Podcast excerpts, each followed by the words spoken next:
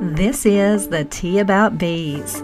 From Nashville, Tennessee, this is Tammy Cherney along with Tatiana Tonekaboni, and thanks for joining us. Welcome to the Tea About Bees, where we discuss the joys and trials of backyard beekeeping. It's Friday, March 9th, 2023. Hello, this is Tammy. And this is Tatiana. And thanks for joining us. We would really appreciate it if you would click the follow button and also leave us a five star review. It would be fantastic because this helps other beekeepers find us.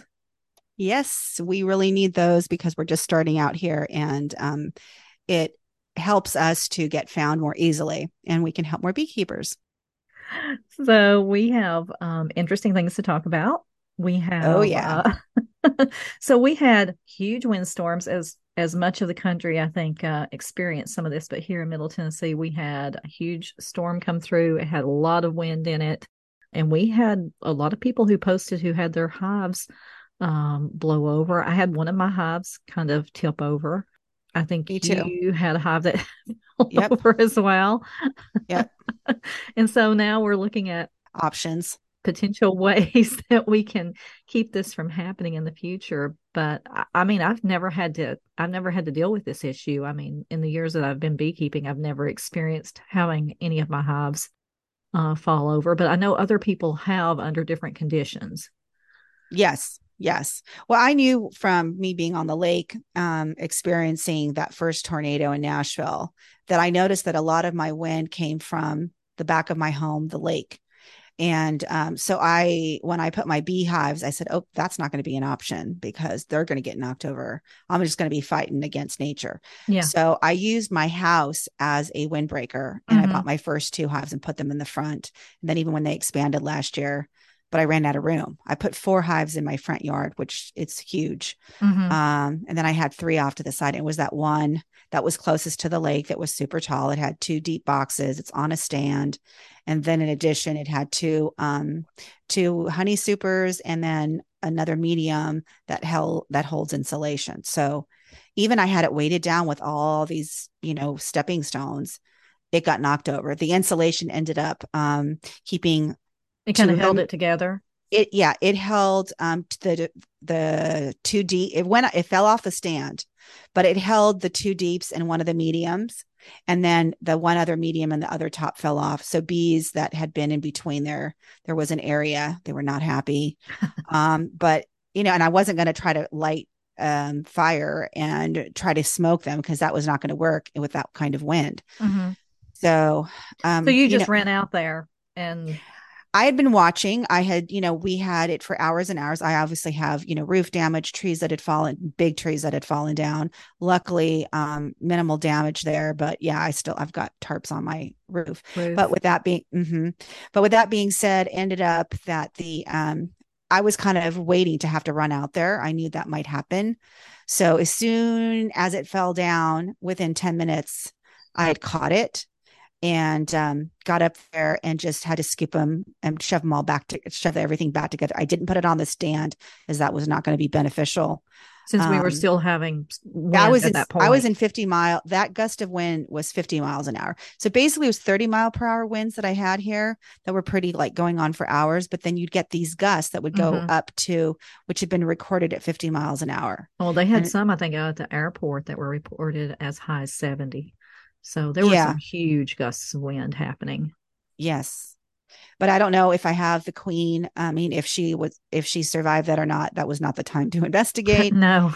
and then um, I was a little bit nervous to go back in right away. But you, you said, you know, you need to put it back together and see what's kind of going on. And you were right because they were on the ground, and I thought it's never good to have the hive directly on the ground Yeah. either. So I put them back up, and um, you know, again, I having to pull away. Then we got into Drone City, which we can talk about later.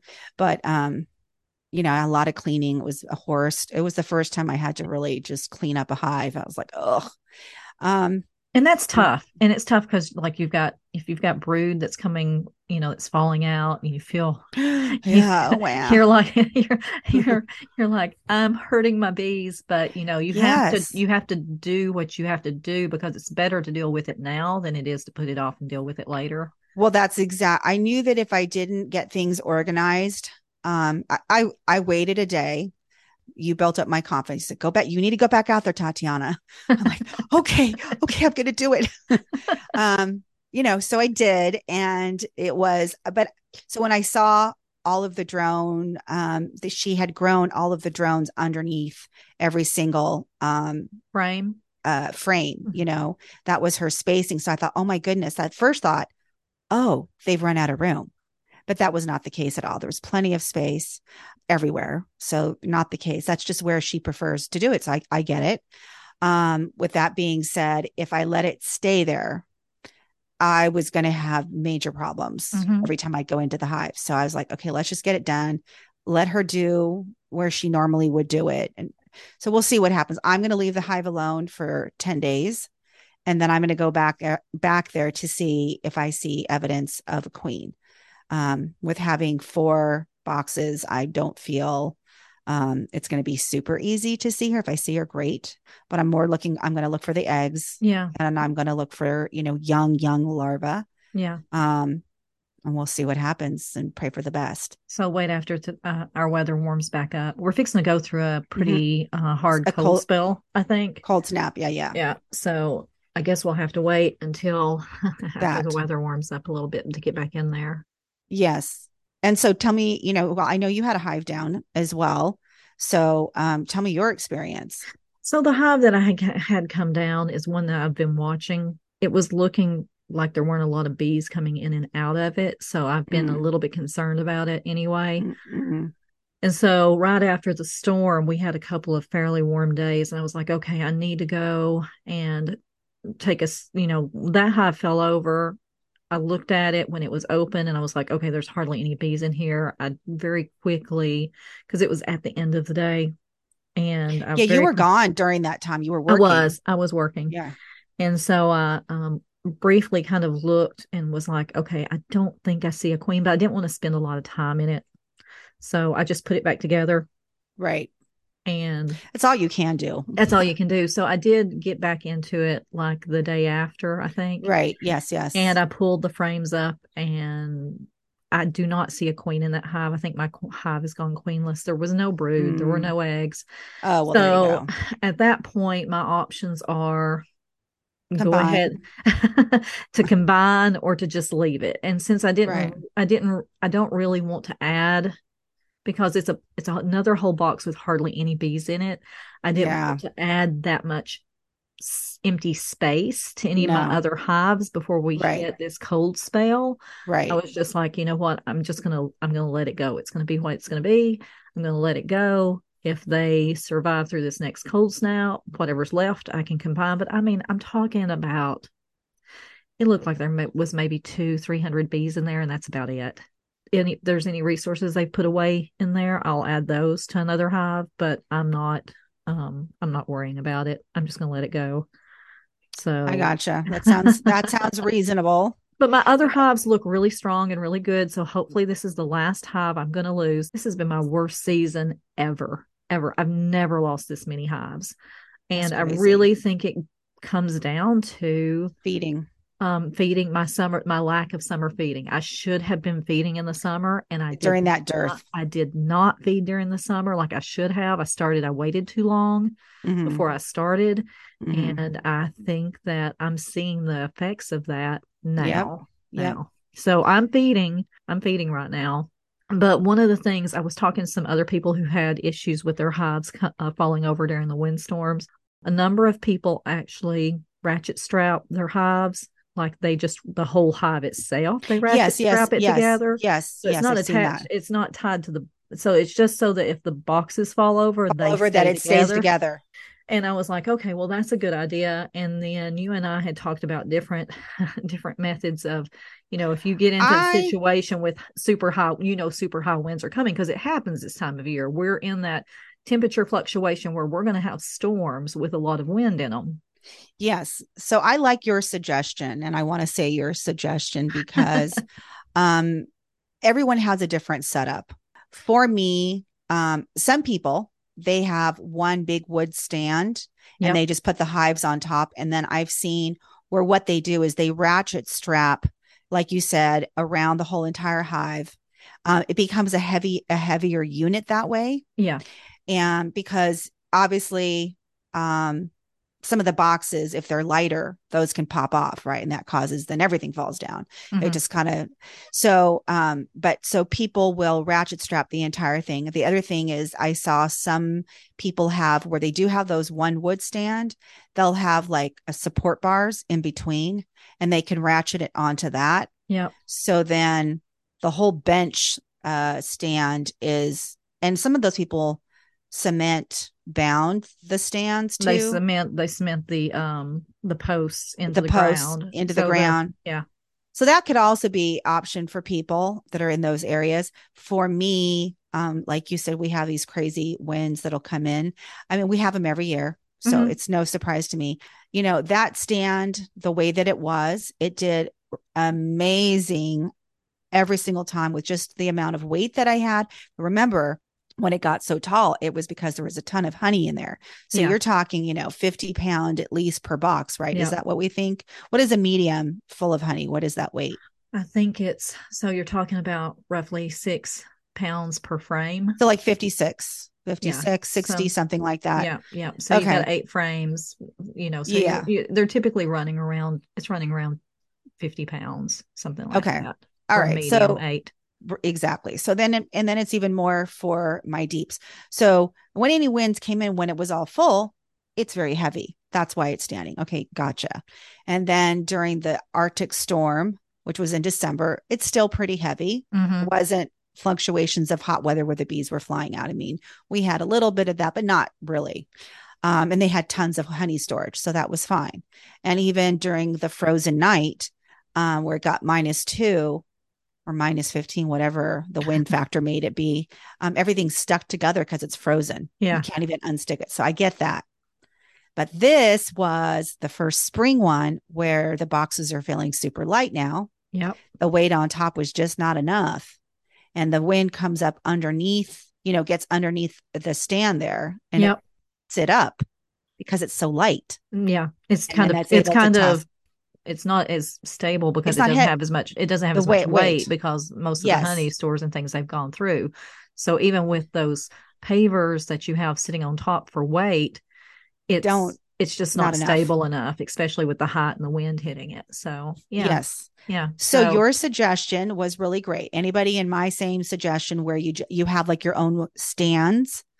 What I suggest is what's you suggested to me, and I think it's a great idea, which is to take the blocks that have the holes in them, and you the can concrete put the concrete the blocks, concrete Yes. blocks. hmm and you can.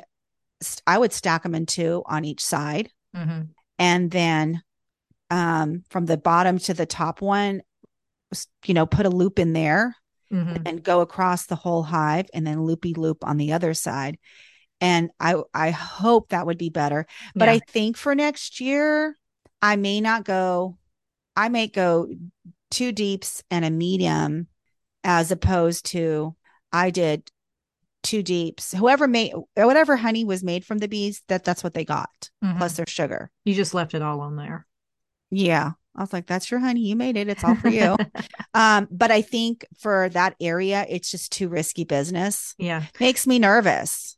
Well, and and like we were talking, we were brainstorming about ways to make it more secure, um, especially when we know we have high winds coming and and you're Yeah. going to be that hive's going to be susceptible. The problem with it is you can't put like there's like these little corkscrew um stakes that you can put into the ground that have like big eyes on the top of them that you could hook through, but you can't do that because you're on a concrete pad.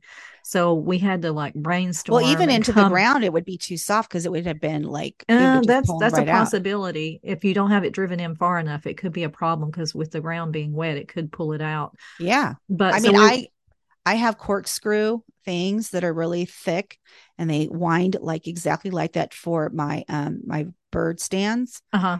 And they've got anchors on them, plus it's a corkscrew, and they have four anchors on them, and they all got pulled out. Wow. hmm So we were brainstorming what we could do with that concrete pad and ways to help add additional you got it. security. And we were talking about the cinder blocks because you Yes. can you can they have holes in them and they're heavy Yes. and you can set them on either side of the hive and you can run a Yes. ratchet strap over the top of the hive plus wrap the hive with a ratchet strap if you want to and that would probably be, be more secure than just putting a weight on top but that is not something i think you have to do under normal conditions i think No. we're talking about extreme conditions When we knew ahead of time too, they gave us the warning. They said for like two days prior, they said strong winds, strong winds are coming, possible tornadoes. Um, and they weren't kidding yeah. I mean, I almost felt like it, uh, with that kind of wind, you know, it's funny. The tornado is more of a vortex, right? So Uh-huh. it spins up Uh-huh. and like this, like a volcano type Uh-huh. of thing, where the wind just comes in and it hits you like if you're holding a blow dryer. You know, it's, it's more of what we call the straight line winds and we It's a just get straight line wind, yes. and we get we can get uh huge straight line winds in front of storms um here this time of year so that was they the can do strongest. they can do as much damage as a tornado over a wider spread area Yes. And also, I understand for at least our area, that was 17 years had gone by before we had, they had one like this 17 years ago, what they said. well let's hope we don't have any more for No, thank you. No, thank you. I, I felt like I had such, I was challenged so much with all of my hives and the Arctic storm. I mean, one thing with weather, I'm Oh. fine. I've got my ventilation, but Arctic storm had not only, you know, the freezing minus two, minus 15 wind factor chill, but then we had um the snow on top of it, you know. I was just like, that was sort of out of my norm. And yeah because you're not have- you're not accustomed to a lot of snow for, from where you're from I'm not accustomed to stressors like this. Like, I don't even have that. In San Diego, we did not have that. I had to worry about fires. That was what we were always concerned about. But me Mhm. being at the beach, you know, there was, it was highly unlikely it would get to me. uh-huh. But, um, you know, and then we had earthquakes. We would have like those little shutters. Those were scary yeah but you know, and I was in the one in LA, so that was super scary. But me living in San Diego, I was like, I'm just going to get the aftershocks, you know. uh-huh. But So- here, so, so you've gotten to you've gotten to experience all the other fun weather phenomena is scary. I'm scared. So we But- had we had wonderful summer heat last year, and then we've had super cold winter, and now we're getting to do um, extremely high winds. Yeah. So I will say, luckily, all my other seven hives, or excuse me, six hives, they all were fine. Even that, I have another one that's just as tall as that one, but it had the protection of my home. So that was fine. Mhm. That was the only one that was out there. And it's the first one in the line from the wind. Mhm. So that made sense. But I might just not. And let me let me hear your thoughts on that. I was thinking like maybe what I'll do is I'll just do two two deeps and a medium plus the candy sugar board. And then if they run out of that one medium, I can always add on top another one. But when I say that, I almost like you never really do that because then you open up the hive and Yeah. Well, I mean, if you've got enough, if if you end up with extra honey frames that you don't mm-hmm. want to extract, um, you could go ahead and wrap them and freeze them. And if we have a good warm day that you know is coming up, you could lay them out to thaw, and then you could. I have a I have a freezer full of um maybe 20 uh, 16 frames. I've honey. kept them for the uh, yeah, I've kept them for the bees cuz I'm like you're supposed that's what they say you're supposed to keep it all and I'm Well- like, you know, why am I not giving it to them now? Well, and then and you could right now is the time I to should. do that. A lot of I people should. who have done that are giving the honey to their bees right now. So we have a really good warm day. You can go out there and I'm gonna gonna do that. Sugar, you just pop them open and just just thaw them out. Let them warm up to room temperature. You know, Right. a day or so ahead of time, yeah. and then just go out there and and put those on there and let them have those. Let them have their honey back. Yes. Um, that's a that's a great plan. So anybody that is a new-ish beekeeper, I'm your person because I'm going through the same struggles that you would be going through. Um, I'm backyard, so I'm not, you know, commercial. And um, this is my first year with having more than one hive because I always say this every time, but for any new listeners, you know, the first two beehives didn't make it due to mites. And then I had one, and that made it through winter last year with no food, just because I put um, insulation. And then on top, I had the sugar board mm-hmm. of 10 pounds. This year I did 12 pounds. And um, when I did open up that big hive, they had still sugar left. And I will say, they are going into the sugar syrup. And I left, they had a little teeny um, thing that I didn't that I forgot to put back into that hive of sugar and I put it by the sugar syrup. They are not touching the sugar. They want nothing to do with it. No, They're they don't care about the sugar as much because I've kind want, of done the, I've done the same thing. yeah. So anyway, it's just um so it's new to me. Like um what did you what you do with the honey stores that you saved? Because I always tell you to save some honey stores for emergencies, um, save some drawn out um um frames comb, comb yeah. yeah. for you know emergencies so i've got that in there but um like you said next warm day after this last cold snap i do think i can go into some of the hives that are just two double deeps i could add a frame a medium for them let them start eating it so that they have it ready to go they can eat what's there now and then that'll be open for them to put the new fresh honey in mm-hmm. Anything that they're pulling in right now um because I've had there's lots of discussions. You know, I follow a lot yes. of groups. Yes. there's a lot of discussion. People are like, okay, you know, if I'm if I'm feeding sugar water, um, I'm afraid it's going to get in my honey. And I'm I'm like, it's not going to get into your honey because right now everything they're bringing in, they're, they're going, eating. they're eating. And you know, some yes. people are like going, oh, let's add food color to it so we can see it in the frames. And I'm like, eh, I don't really want to. Don't really. I mean, you can. I don't really want to do that. Um, but it's the, a personal the, choice. but the fact of the matter is, everything they're bringing in right now, they're eating through it. So you're not going to end up with, and and on top of that, I would agree with that. none of the boxes I haven't I haven't started putting on what I call like the first box I put on that will be a honey super will be the will be the box that I leave for them to have as food.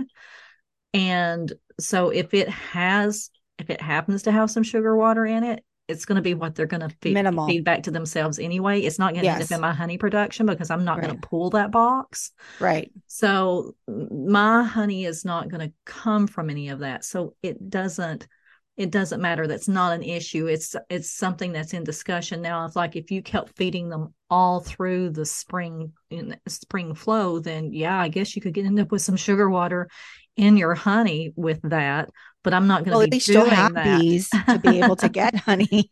well, yeah. if you don't feed them, they're not going to.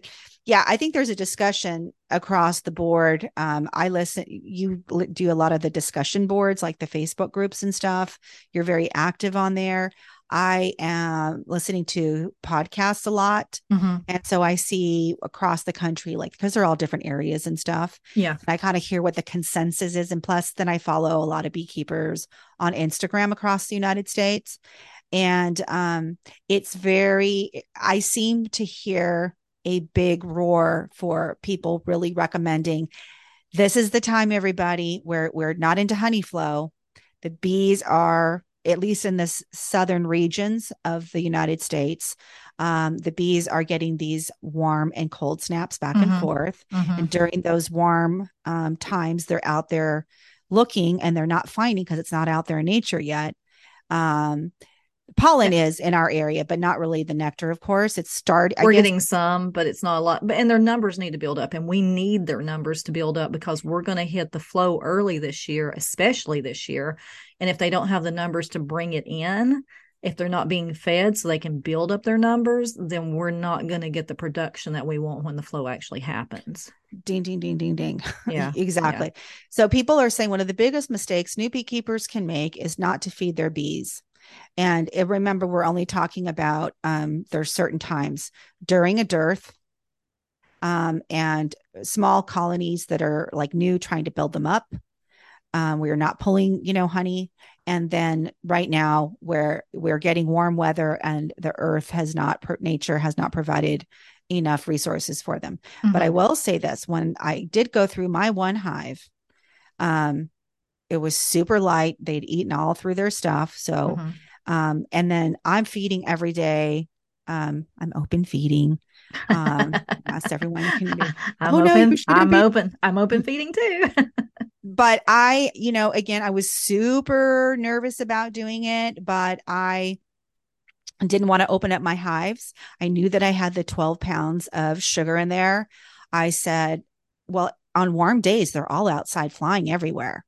So I thought, let's just entertain them a little bit by putting the syrup. And they went through it crazy. Mm-hmm. And I was like, okay, so let me listen to what other people are doing. And so people, um, you know, who don't insulate their hives and have unsealed, you know, peeked in on a warm day into their hives. They have uh, some of the 10 um, frame beekeepers to have those internal ones. Yeah. And that's okay because it's like yeah. a, a, frame, right? Yeah. Yeah. The internal um, feeders. Right and that's okay they they you know for people um, but when you have like for me where i have to turn it upside down the jar mm-hmm. and i mm-hmm. feed on top if you have um, these cold snaps that go back and forth you will the vacuum that is suctioned on there will be released in the mm-hmm. cold snap and it'll drip down on them so i can't feed the syrup inside the, the method that you have you can't current you can't use with the cooler temps I mean, and, I could do it if I want every single day to go out there in the warm, put it there, and then undo it. But I have all these stones on top, and it would be a nightmare. Yeah. And I have insulation in that box. I have to take it'd be too much work for me. So I tried it outside, you know, largely because you had done it and it's been working for years and years and years for you for very short times. You have a small window where you do do that. Mm-hmm. Um, you do it very safely. Um, again, this is a personal choice mm-hmm. and um, it really depends like what's around you. Um, if you're in a big huge bee yard that would be very bad you know but it works for me it works for you. So that's what i'm doing until i see that they can handle life on their own and then i pull those away well, and the other thing I don't think people realize is if you're feeding sugar water, when the flow hits, a lot of times they don't even want it. They'll like when they stop taking it, then yeah. the flow has started. That's because, how you know the flow has started. Because they're going to want the the nectar is much better. It's what they prefer, so they're yeah. going to go for that over what we're feeding them. Well, it's true because even if you put real honey frames, if I pull out those frames from last year and I get it all nice and warm temperature and I put it back in there. I have heard, I don't have my own experience, but I've heard from other beekeepers that their bees will ignore it mm-hmm. because they want the fresh honey. Right. So right. the bees it's, aren't stupid. It's, They're it's smart. The, it's the difference. It's the, I like to say it's the difference between fresh food and canned food. there you go. Yes. Yes. So, you know, if they say that for pollen, I've put out pollen like in years past. Um, and they have completely ignored it every single time. It wasn't until this year during like right after the arctic storm mm-hmm. that i saw so many dead bees you know being cleaned out of the the hives mm-hmm. and i was like ooh i need to build up their numbers mm-hmm. let me just put this out if they want it they want it because um, the texas beekeeping um, supply company he does this amazing um, monthly journal and he they have an online magazine as well. And he is a commercial beekeeper but he gives always like his tips and thoughts and things that he should be doing we should be doing. And it's kind of like the same area like us as far as uh, weather wise mm-hmm. and you know he just said during times of dearth or during if they have enough pollen inside their hive they will not take the artificial stuff. They right. will not. Right and it's only when they don't have enough that then they will go for it. So out of three years, this is the first year that they've actually gone for it. And then when I saw it coming in, I didn't put it out anymore. It's like, why bother? So yeah, I think feeding is super important um, coming out of winter. Um, yeah. And, and, and I, there. and I have gotten, I did get some questions. I actually attended um, my beekeeping um, club meeting last night, and we were talking some about the feeding issue as well. And they were um, asking, you know, well, why aren't you know why aren't we putting top feeders on our hives? And the big issue here with our weather fluctuation and top feeders is you're not supposed to have those top feeders on your hive if the temperature is going to drop below 50 degrees at night, just because part of that's because of condensation issues. Um, having a, a cold liquid sitting on the top of your hive and then having the heat of the bees inside the hive and it can it can uh, create, warm it up and drop down. It can create condensation, and then you can have that whole raining effect on the inside of your hive, so your bees get wet and cold. Oh, that's another thing I wanted to mention. You have on your hives, on on the top of your hives. Do you have the vented shims? I I do. I well, I have um, I have the um, the food, and then I had a um like a quilt box situation. Right. And then I have a um a top inner cover, a vented top inner cover. A vented top inner cover. Okay. So it, it's very small. Okay. Um, but but it I, works. Yeah, but I found I actually found when I got in my hives this last time, um, the the sugar that wasn't eaten in the hive was the yes. sugar that was in the very center where because I throw like a I'll call it like a little, it's not like, it's kind of almost like having a little pillowcase full of cedar chips. Yes. And so it kept the area dry because it was absorbing the moisture. Well, the bees yes. ate all the sugar where the sugar was absorbing the moisture. They ate that sugar, but the area where those, where that little package of cedar chips was at, they did not eat that because the sugar is not getting damp enough from their humidity for it to be soft enough for them to eat. So I actually took I actually took all those out because well, I think part of it's because I put more sugar on them this year than I've ever put on them. Good. So it's a huge block. It's like yours. It's like a 12 pound block of sugar. It's a huge block of sugar. Yeah. And I think that sugar is absorbing so much of the humidity that they are producing that it's actually not they're they're not producing enough humidity to get it wet. So I actually pulled all that stuff out so that their humidity would actually make that sugar a little wetter so that they could actually eat it easier. Well, listen so, to this. so that was a weird problem to run into. I've never had that issue before is that there's not enough condensation to make that amount of sugar wet enough for them to consume.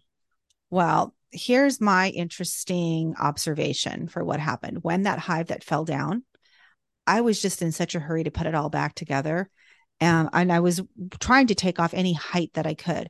So i took off the stand at the bottom and then i took off the vented shim at the top. Okay. Now now i have um, two observations that i made. One of that issue so i so that was like friday afternoon that that wind had knocked it over and I left it all alone on Saturday, didn't touch it. So it's on the ground and it doesn't have a vented shim. Okay. And then Sunday, 11, 12 o'clock, I went out there and there was a lot of condensation that started to get like, you know, you could see the the mold, the wind, I mean, the wet on the underside of the wood um outer cover, cover. under yeah, outer cover and then on one side of the box. Now, mind you, I I like you um, put a 12 pound um, block, block of sugar on there. block, block of sugar. And then um, then they have the inner cover with the hole in the center. And then over that is a medium box that the burlap, that there's burlap that will absorb any kind of moisture going on. And then over that i have and not fitted tightly fitted loosely i have um, a piece of insulation board. I broke it in two pieces so it's sort of like a tp a little bit there. Mm-hmm. and then you've got the shim where any of that heat would just evaporate out.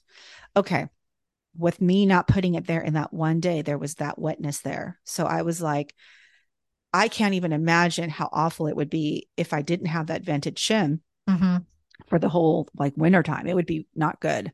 So I do feel like it's a better um health thing to yeah, to make sure a wet well, hive. Well, and that's the whole thing with the, you know, people talking about having ventilation in the hive even through the winter is yeah, you want to have some some ventilation, some airflow in that hive through the winter to uh, help reduce the um, amount of humidity that's in there yeah so i feel like that was a good thing and that so that to me my shims are doing its job and yes you want to keep the shims So I like that. The other thing that I noticed is regard so I had two deep boxes full of bees. I had two um, mediums full of honey stores and the 12 pounds. This hive has gone through everything. There was literally just a few little small pieces left of the sugar. Yeah. So I'm it's like, amazing how wow. much they've gone through this year. It's amazing. Well, they've gone through major, major weather storms, you know, yeah. multiple of times here. And we've been pretty warm. I mean, we've had a really warm winter. Yeah, but when we get those cold, they are brutal. They yeah. are not for the faint hearted. No. So the fact our, that I but had, our bees are active. I mean, our bees have been pretty active this winter. So the food stores have been. I mean, I don't. I don't think I would have. Kept... Well, I feel like in January it was it was on like Donkey Kong. I feel like the bees got a, a week of warm weather, and then it went back to cold. Then they got a week of warm weather again, or maybe ten or two weeks. I mean, it was like sorry babes i know you think it's like it's time it's go time but there's nothing out there for you and so i was that's why i was like okay i'm feeding i'm feeding i don't care i'm just feeding yeah. but i didn't want to i was so like stressed at the same time because i didn't want to stimulate them to you know that I'm going to have swarm big. Sw- I'm, I'm I'm always going to go through swarming stuff, but I, I don't want to make it worse than it already is going to be, shall we say, right? Yeah. Because last year my big huge mistake was that I was feeding pollen patty in this one hive from the very beginning of February, a large amount, and they just brooded up so much beyond their space. Yeah. Before we even hit honey flow. Yep. And I didn't know that they can't draw out honeycomb. I was I mean, I have so much information. Why I forgot that is like stupid of me, but they can't draw out honeycomb if they're not in honey flow to have anything to make that, you know, the wax with. Yeah. So that was like, oh my God, that's like the dumbest rookie mistake I could have made. So this year I'm like, nope, we're not doing that again. So we're not putting any pollen patties in the hive. They want to come out and have some dry pollen. And that's the difference too, by the way, um, that I heard from people was that um, dry pollen they can they can store it so if they need it then they have it for the future if you give them pollen patty they eat it and consume it right away and may not necessarily be utilized and also if you get a cold streak a cold snap and they can't go out they keep that in their in you know in the in the hive there the poop and that's not good so either they don't poop or they poop in the hive or something like that. So I don't know. That's just what I've heard. But I, I'm like not doing pollen patties. And I say it has worked out amazing for me. So, well, mean, you, you did find a successful way to multiply your hives. Yeah. One mistake and we're done. I'm like, no more bees. I seven hives is my max. I cannot handle anymore. And, you know, going into merging into swarming season now, you know, um, You're holding your breath a little bit. I have really nothing to add here in this conversation because I I'm now I don't want to have anyone do what I did last year, um, which is a big mistake. Ended up becoming my benefit of seven hives, but it was every day at between nine and eleven. Um, there was a swarm going on for this one week, and um, it was just very I, I'm I'm still traumatized from the stress of it all, but feeling so blessed with all that I have.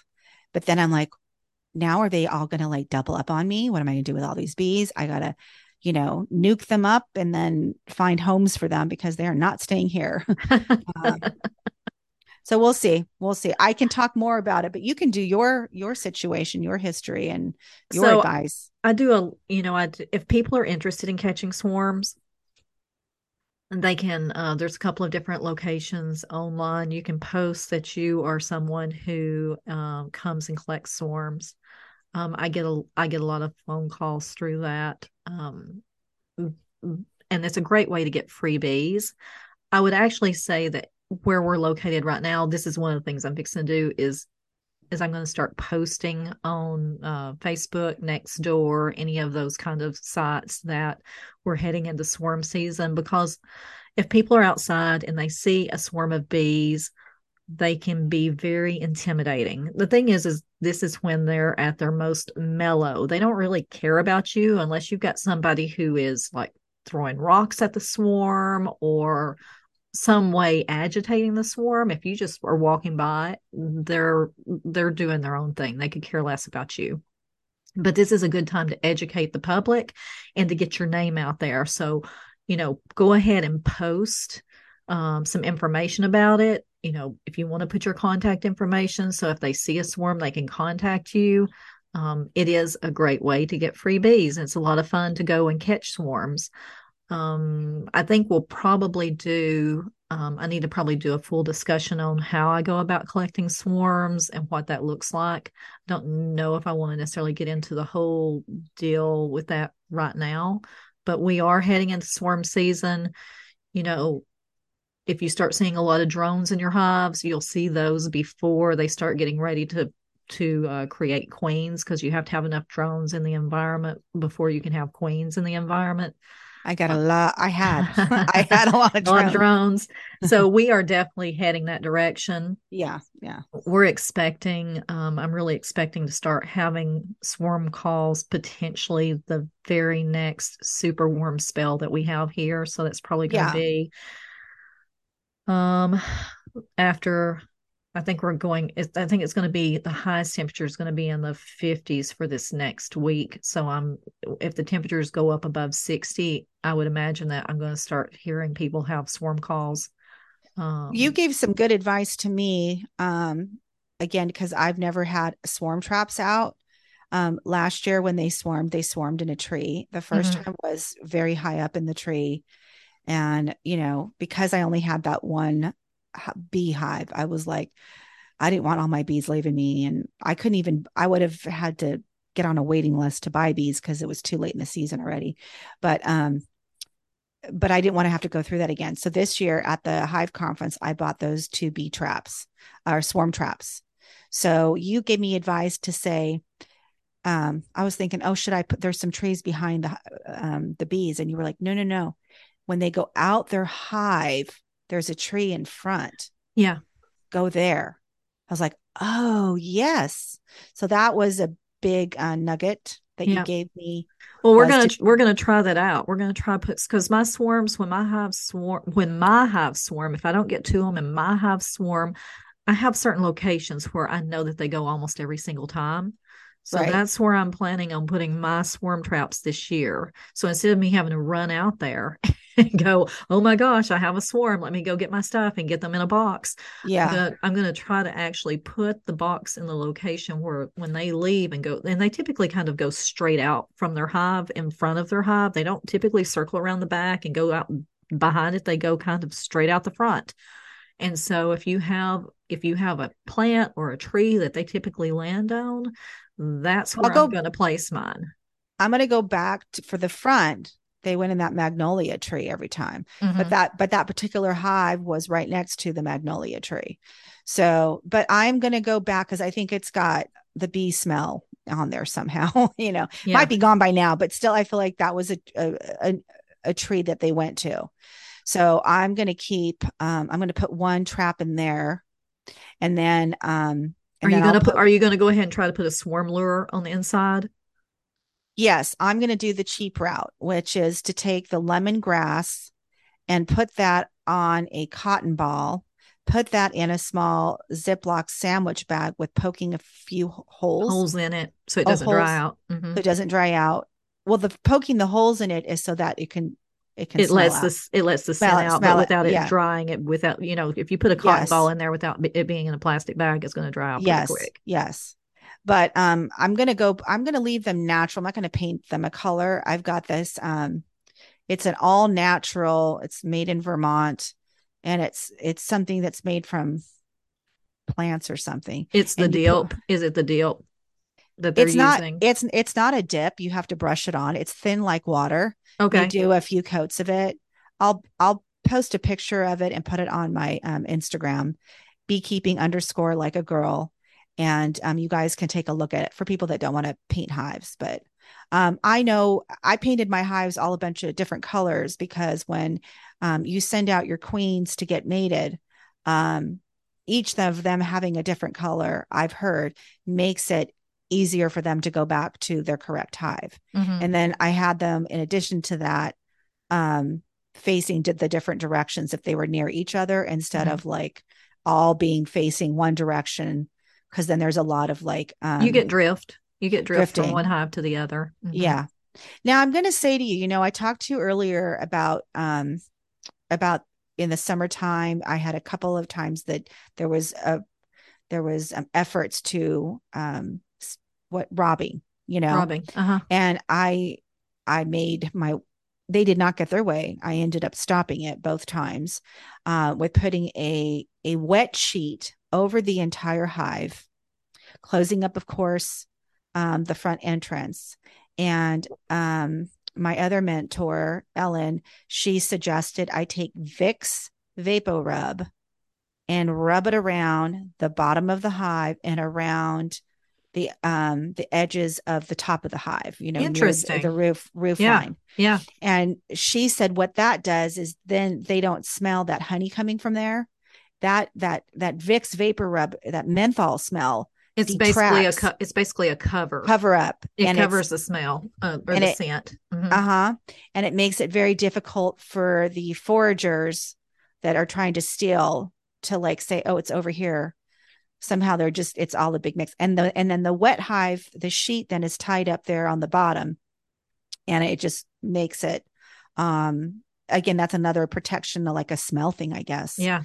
uh they can't put their pheromones out or something like that so between the two that that did work for me um I forgot about that vapor rub yeah the as vapor a rub scent concealer. That's a really good idea. Hmm So I was thinking about moving. So they're right next door to each other, just like super next door to each other, facing different directions. But those hives now are going to turn into big Bubba hives. Mhm. So I was like, okay, in my mind, I'm like, okay, it will be easier if I just make another stand or another cement space. If I could just snap my fingers, I'm like, boom, just do that. You're like, that's what I want to do. But then the logistics of it is like, okay, I'm going to have to move the hive over. I'm sure they'll, I could slowly inch, inch, inch over. But then I'm just making, I don't even think it's going to make, I'm just starting to think, I'm like, you're not moving it that far over. Is it going to make that big that of a difference? a difference. It's not because you would have, I mean, because I'm not talking. Except for making it easier for you to work it all the way around if that if it's where you're standing. But other uh-huh. than that, Well, I don't work- know if it'll make a big difference or not. I, I don't, I used to work from the back of the hive. Mhm. but now in the front so i do that with the ones that are in the um in the side you know forest i call them that the forest apiary in the forest apiary i can work all those they're all facing the front now and um they're angled at different each one has a different angle but they're all facing one direction so i do work those hives from the back Mhm. the hives um, that are here in the front because they go from south to north and then from west to east so it's two and two Mhm. and I work those from the sides. I actually stand off to the side Side. and, and I work them from the side. The end the end of the day is when you're in when you're trying to do an inspection during dearth, um, and not I'm not talking the severe dearth because the fear, severe dearth I'm not doing nothing. I'm leaving it alone, and I'm usually treating um for mites during that time. Like it's a just as soon as honey flows over, boom, treat Treat. um yeah now i will say um the mite as the bees are growing the mites are growing Yep. and i really would have i've seen um the texas bee guy he just did a video of recent for march where i can see he's treating with the apivar strips in there and i'm like yeah but i just kept feeling he could do that because he didn't have honey supers on or Yeah. he was just treating the whole hive even with the honey supers on and Yeah. he just may not use those honey supers Yeah. He may mark them as not usable. yeah, but I have the honey supers on and a majority of the hive. So I'm not going to half treat one part of the group and then not treat the other. It's just going to, they're all going to get diseased again. It's useless. You need to treat them all at one time. That's been my, my thing experience. In Yeah. my experience. So I'm going to go off of treat all at one time. So I wanted to treat only one time a year. And I don't think that's going to happen because I've come out of winter and I'm seeing some dead mites on my boards, on my Mhm. um, insert boards. And if I'm seeing dead mites there and the population is growing, it's and the mite be population is growing. They're both growing. totally, Yeah. totally. Yeah. If So you're raising I'm- bees, you're raising mites. That's right. So I am just crossing fingers because I'm not trading right now because I've got honey supers on.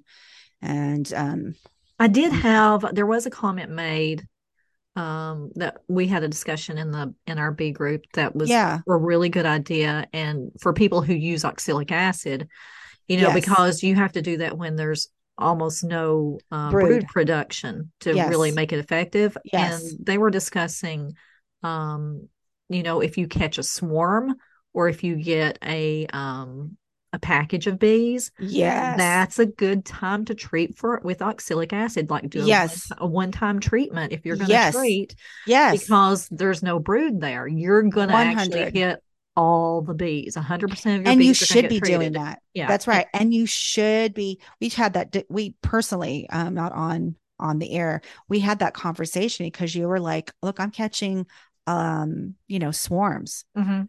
and you were saying like, "I have the bees that you had up until that point. All of your bees have been treatment free and have been. Yeah. You yeah, haven't been I- having big losses or no. anything. And I actually don't think the the majority of the losses I had this year were just from No.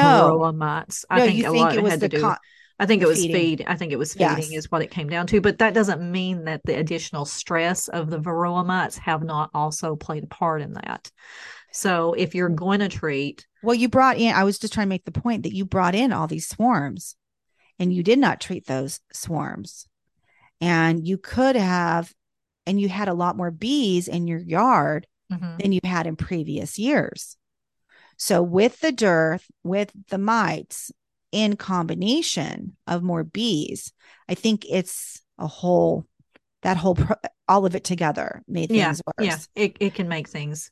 uh, but you um, were saying that you were going you were you're like you know what i think i'm going to start doing is if i'm catching swarms and i already have an established apiary here at my home you were going to treat those hives or No, you I'm not. no, I'm not. you I'm not going to treat them. I'm going to quarantine them. I were actually, am- quarantine I'm going to. them. I'm going to move them to. I'm going to bring them into a different location. So I have Okay. another location now where I can place my hives. I can place Okay. swarms. So any swarm that doesn't come from my own bees, I'm thinking about bringing those in just so that I'm not mixing them in with my current population. So Right. that that is definitely something I am looking at doing for this season.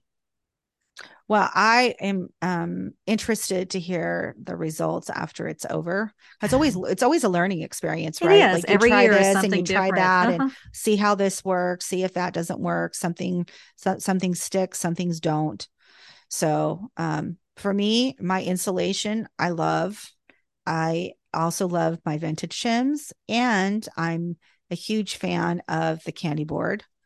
Um but with me i'm going to treat now I, i've now learned from last year that because i only treated once last year except for those two hives that i treated too early those got mites just before fall and i had to treat those again very late in the season so the other hives that were treated a little bit later but again those were all brand new hives Mhm. they were all queenless for a while so that nature kind of did it for me Yeah, you you, had a hot, you had a break and brood. I, I had a break and brood for quite a while. So um those other hives got treated later, but now all the bees, even the ones that were late season, the mites are there again. So as soon as honey flow is over, I'm going to treat, but I know they're going to come back before fall again because that's going to happen. They're going to yeah, as yeah. soon as I take out that treatment, um, that'll be for six weeks. I'll be somewhere in August again, and then I'll build back up again. And I feel like by September, I'm in trouble again. And I don't think I have enough strength in my hives to wait until because once they hit that threshold where it gets super high mite load, yeah, and then they start going down in bee production yeah, because it's coming into fall, Yeah. that's when you start to hit the diseases and all the other craziness. it becomes. It's at that point that's kind of your breaking point for your hives. But just talking about that just now, just let me think of something. okay, you had an inspiration. So, if the what I could do is do exactly what I did last year, I could wait till July 1st because it's not when mite loads are going, I mean, when the brood is going down, they're still at the height of production. That's Mhm. what I did last year. Yeah, And I'm only I- you- treating once. We'll have to go, you'll have to go back and listen. I think you just felt like you were a little bit early, like you should have waited maybe. Well, two hives. The two hives, which were the first two hives that I hit, those hives I hit the end of June. okay. Okay. That was immediately following uh, production. Because I had seven hives, I don't like to do everything at one time. Yeah, it's a lot. I, Uh, you know, I'm just. You're staggering your well, you know what it is? The workload is not that bad. It's in the 100 plus degree weather and 90% Well, humidity. that's that's part of your workload. that I just like, I'm like, I can't take it. I could I could only be out there for so long before I literally am like burst my my face is like red as the reddest tomato pasta. Yeah, it's like, you know, pasta sauce, you know, and I feel like I'm boiling in pasta sauce. but this is part of the reason you pr- would probably prefer not to have seven hives for what you're trying to take care of. If you were For closer, mine- if you were more like five hives, that would probably be a little bit easier for you to handle. Yes. For me, I am not. I mean, I got into beekeeping because I wanted to make wax to use in my um, cosmetic company, um, Luscious Bath Candy. And I was making soaps and lotions and bath bombs and things of that nature. So for me, rather than buying it, I'm like, oh, let me just make my own. Oh, no. And at the same time, I'm going to get some honey out of it. Great. And, and I really thought, you only need two hives for what you really need, but then you need two backups because the bees always die um, of mites, this, that, and the other. But well, here I am, you know, for the last two years, nobody's died. I just keep seem to be adding. So, um, and I feel very blessed. Let me say that's not a bad thing. That's a really great thing. And I'm proud of being able to accomplish that. But it's not without blood, sweat, and tears, right? Uh-huh. So the first two hives that I hit, what I found out is because I um, treated those hives the end of June. Then I waited a little bit and I staggered. I did the next two like a week later, the next two a week later. Um, but it was more, I think, I think I did three and then three and I was done. Um, or something like that. Anyways, I know that the ones that I did in July, like the second week in July, I didn't have to retreat. But the first two hives that I hit um, in the in the end of June, those two hives I had to retreat again. And so I used thymol with those ones. And um, but again, I'm all back to square one again. Yeah. So I'm going to have to really talk to some people um, because I know that our friend Gigi, they waited late in the season before they treated. yeah. But I know that they do two treatments. I think they treat like July, August. So they're so they're treating as close to they can get, but before the winter bees are starting to be born and the numbers drop. Yeah. So so they so they do that. And then I think their second treatment is December, but I'm gonna have to double check with her. Yeah. Yeah. Because our second treatment is the kind of oxalic go back and re- go back and review that a little bit and see. Right, but they're not change up your leaving- treatments. That's right. And they're not leaving honey supers on. So that's the difference between me not treating in December's because I'm leaving honey supers on. Mhm. And I'm not gonna I as much as they say that you can do that, I'm not doing that. I'm not doing that. Yeah. No. And now I- there's a new drip method that you can do with oxalic acid. I know nothing about it. I mean, I'm reading about it. I know something about it. I'm just the US has not um, approved it yet. But I don't ever want to have chemicals approved or not approved that are going to be in something that I'm going to consume because I don't need to have 20 years later that oh you've got cancer and yeah. what are they really going to spend millions of dollars, billions of dollars doing studies on you know treating who who what benefit of that? It's not going to benefit anybody you Yeah. know, to have that done. Studies are usually done because it benefits a medicine that's coming out for a certain something, something. Yeah. Yeah. Or unless they're just trying to approve the treatment.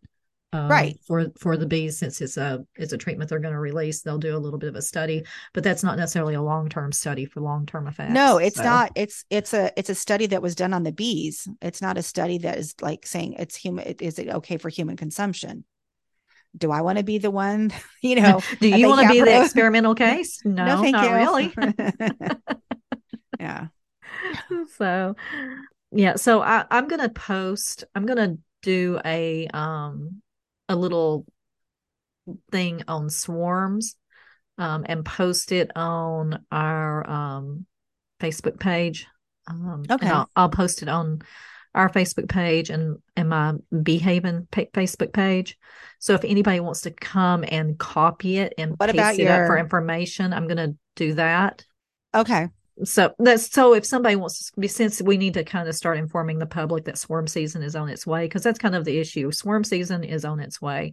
And so I'll try to try to come up with some kind of informational thing that if somebody wants to just copy and paste it onto their stuff, they can. Yeah. Um, I'll put it out in a lot of different places so you can come and pull that if you want and, and spread it around. Uh, and, Yeah. you- and add your own things to it if you want to put your your, your own contact information or whatever. I don't have, I mean, from, yeah, for other people to put their contact Yeah. information in. Yeah. Yes, yes, yes. And I think Uh, that's, I think that's a good idea. So I want to I want to do Free that. bees catch swarms and then watch people. You can watch people. In fact, our, um, I think it's not this one, but maybe the next one in April for um, our beekeeping group. Um, they're going to teach how to do a cutout for Oh, anyone okay. interested. Yeah. Anyone interested in that? That will not be me. I will not be there. Yeah, I contemplated that when I first started keeping bees, and then I decided that because I have a little bit of construction background, so Yes, some of it do. I I- some of it I could absolutely do. Um, and I was like, you know what? I don't know that I really want to do that. Could I do it? I could. You've got your hand in too many cookie jars. but I was like, you know, I I don't know that I really want to. Do, I mean, because some of the cutouts they're doing are from the outside, so you're having to be on ladders and you're having to. And I'm like, you know, some people do them from like some of them you can do from the inside. You just cut through drywall, and that's not such a big deal. But it's, I don't think it's some something I I really want to do. So I have I have contacts that when I get those calls, I just like feed them out to other people to take care of. I'm like, I will go catch a swarm. Catching swarms are great. They're fun.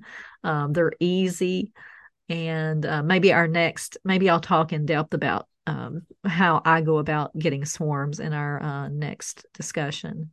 But um, yeah, uh, cutting out not for me. And you know, uh, the club, that our um, our club that's in Nashville, they're going to actually do a course on raising queens and I Yes. and I'm gonna I'm looking at going and sitting through that class, but am I gonna ever raise queens? No, I'm not planning on ever raising queens. I want to sit in that class too, just because I think I've read enough books on raising queens. But I, you need to have um another another apiary yard yeah, to do that in. Again, you know, you have to have all this. You need to have friends that have property, or you need to have like but this is all leaning toward the com- more commercial uh, people wanting Yeah. to keep a more of a commercial level of Yeah. beekeeping, and I Yeah. like to have my hands in it just so that I can I like if somebody asks me a question, I feel more well informed about it. absolutely, But yes, that's not really what I want to do with my bees. I don't want to be at that level. I would love to be between 15 and 20 hives. That's where I kind of want to be. But do I want to be at the level where I'm like raising tons and tons of bees and selling nucs and doing all that? No, that's really not where I'm going. So you kind of have to know what you want to do with your bees. Um, I know that Well, right. you The really want to stay around. You would really like to stay around five hives, and that's a great number of hives for a backyard beekeeper. Yeah, that was what my friend had told me. She said you could handle four to five hives. She says I think that would be perfect for you. That's sustainable be- because if you lose a couple hives, then you can split those other couple hives that are left, go back up to four or five. Because you never want to dwindle down to like your last two, because then then you're down to the you know It's the hard. the bank. It's hard, Right. yeah. So with the seven hives, because I feel like that's what God gave me and that's what I was supposed to have. So I'm like, okay, fine. I will take the best care that I can of all of these hives. And they've all come out. And then I start to get really stressed of like, um, what am I going to do with all these extra bees? You know, and then what if so okay, I'm like, I've spent a lot of money last year and all of this equipment and woodenware, etc. And I'm not interested in repeating that again. So if I don't do the new, um, if these bees, since they've all come out, I'm like, if they're once they get really strong, you need to really split them. You, do. have to split you them You either have to because it becomes you have to create a false swarm condition, or they're going to swarm on their own. right. But I feel looking at my biggest, strongest hive right now and knowing that they have plenty of room and all of that, I'm like, I'm feeling pretty good. Now I got to go look in front. I got to look at all the hives because I can't make a judgment, you know, real call. But Um, they might not swarm this year, or they just could because they just want to swarm regardless of Yeah. they have room or not. Yeah. You know, some bees are just they're bred, you know, they're like that. Yeah. And I know that with mine, they're a Russian um Italian mix, he said. So um he goes, they do have Russians do have a swarmy Tendency. situation. This, they tend to be Uh-huh. more swarmy. Yeah. Yep, yep. And he said his are definitely a little bit of swarmy there. So that so we'll see what happens plays out this year. But again, I'm not really in I have five nucs that I'm ready to go. Um, should the need arrive, but I do not want to get stuck with them. So I'm like, I will be selling them to re- just to get the money back of like what I've put out for Uh-huh. all this. And that's a good you know. option. That's a good option. So do, you know, because But imagine if I get stuck with them and, and I and then nobody not that nobody wants it because you can always give them away for free at the end, you know. But um but yeah, it's just a lot of work and so on. So we'll But right We'll now, see. a package is going for at least 150, and your nucs are right around 200. So 200 to 225. at least, at least. Yeah. So that's Yeah. that's not unusual. That's kind of Well, I wouldn't be high. Would- So that's I- it's a it's a good way to recoup some of your um investment. Yeah. And let's not talk about the sugar expense that has gone up. The sugar bag, the 25 bags are now um Costco and Walmart are the same. They're both $16 and a few pennies a bag. Yeah. Uh, we're going through quite a lot. Yeah. I'm going through uh seven quarts almost a day, not quite, but almost. And then um then the cost of to treat the bees. Yep. Um my time obviously they're my my, my backyard beekeeper. It's not it's not an issue. It's not but it's not an inexpensive um hobby to have. no, no. I mean, obviously the cost of all of the woodenware, the this, and then you got to replace things and you got to throw things away. So there is a constant upkeep on that, which I'm just like, I'm looking at, it, I'm going, that's times seven. That's times 7 Uh-huh. For you, it'll be times 15, but you do sell quite a bit of honey. I do. I have, and I did not do that until, and it took me several years to get to the point where I would was actually selling honey. Um, Yeah. But I, and I'm not ever at this point going to sell enough to recoup what I put into it for is a years. Everybody, just so that you know, I hope it's not about the honey. You're going to be able to quit your job because at the end of the day, these big, huge commercial guys that are out there, um, I mean, they're making a living, but certainly it's a struggle. It's a lot of work. It's a lot of work. It's a, it's true of a lot of farming industries, but this is one of the few where you can have like from going from fall to spring, you can you have to think of it as livestock. You could have you could have between 40 and 60% losses of your livestock from one season to the Right. next. And Yeah. it's not considered a really sustainable um business. business that way. I mean, so they No. have you have to put a lot of work into it to get um to to make it work as far as it being a business. And there's people who do it, but it's a lot of work. It's like it's like it's like I say with any type of farming, it's a lot of work. So Well, interesting that the um the commercial industry to try to not only are they treating, you know, to make sure that they're treating so that they're not losing those losses, but they're also because they don't have time to insulate all their hives. Um, like the Texas beekeeping guy, he has got a huge warehouse. I think it's in Dakota, yeah, and he because it's the cheapest place you can get. yeah, they're And they overwintering. will- Uh huh. they will overwinter um their entire lot it's a i mean it's massive it's Yep. like i don't even know, Thousands just of massive. bees. Thousands of bees. you know thousands yeah, of hives. thousands of hives yeah thousands of hives i think it's like 3000 4000 hives or something are in that building and they have it te- set for the temp and set for the humidity that they want Mhm. and they overwinter them like that and but that's an expense Yeah. you know that you have to come up with that building and come up with that and then you're paying for the heating and the humidity and all that kind of stuff Yep.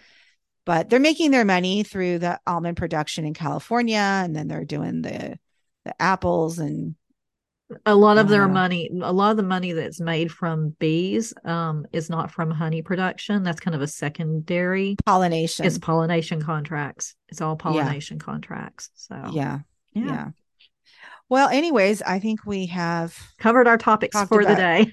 Yes. Yes Well, it is again. So um, I we see that we're getting some new listeners, so we welcome you. And um, again, if you guys have any questions that you or topics that you would like to go over, anything more in detail, please DM me at beekeeping underscore like a girl on Instagram.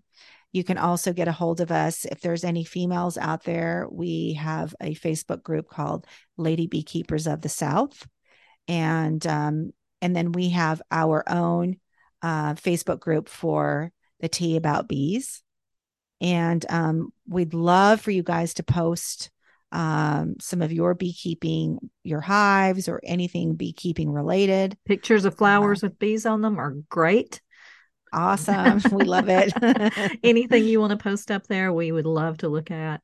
Uh, we yes. we appreciate our listeners' uh, interactions with us. Yeah, and again, everyone, we highly recommend that you are joining your local bee clubs and um, getting connected with what is in your region, in your area.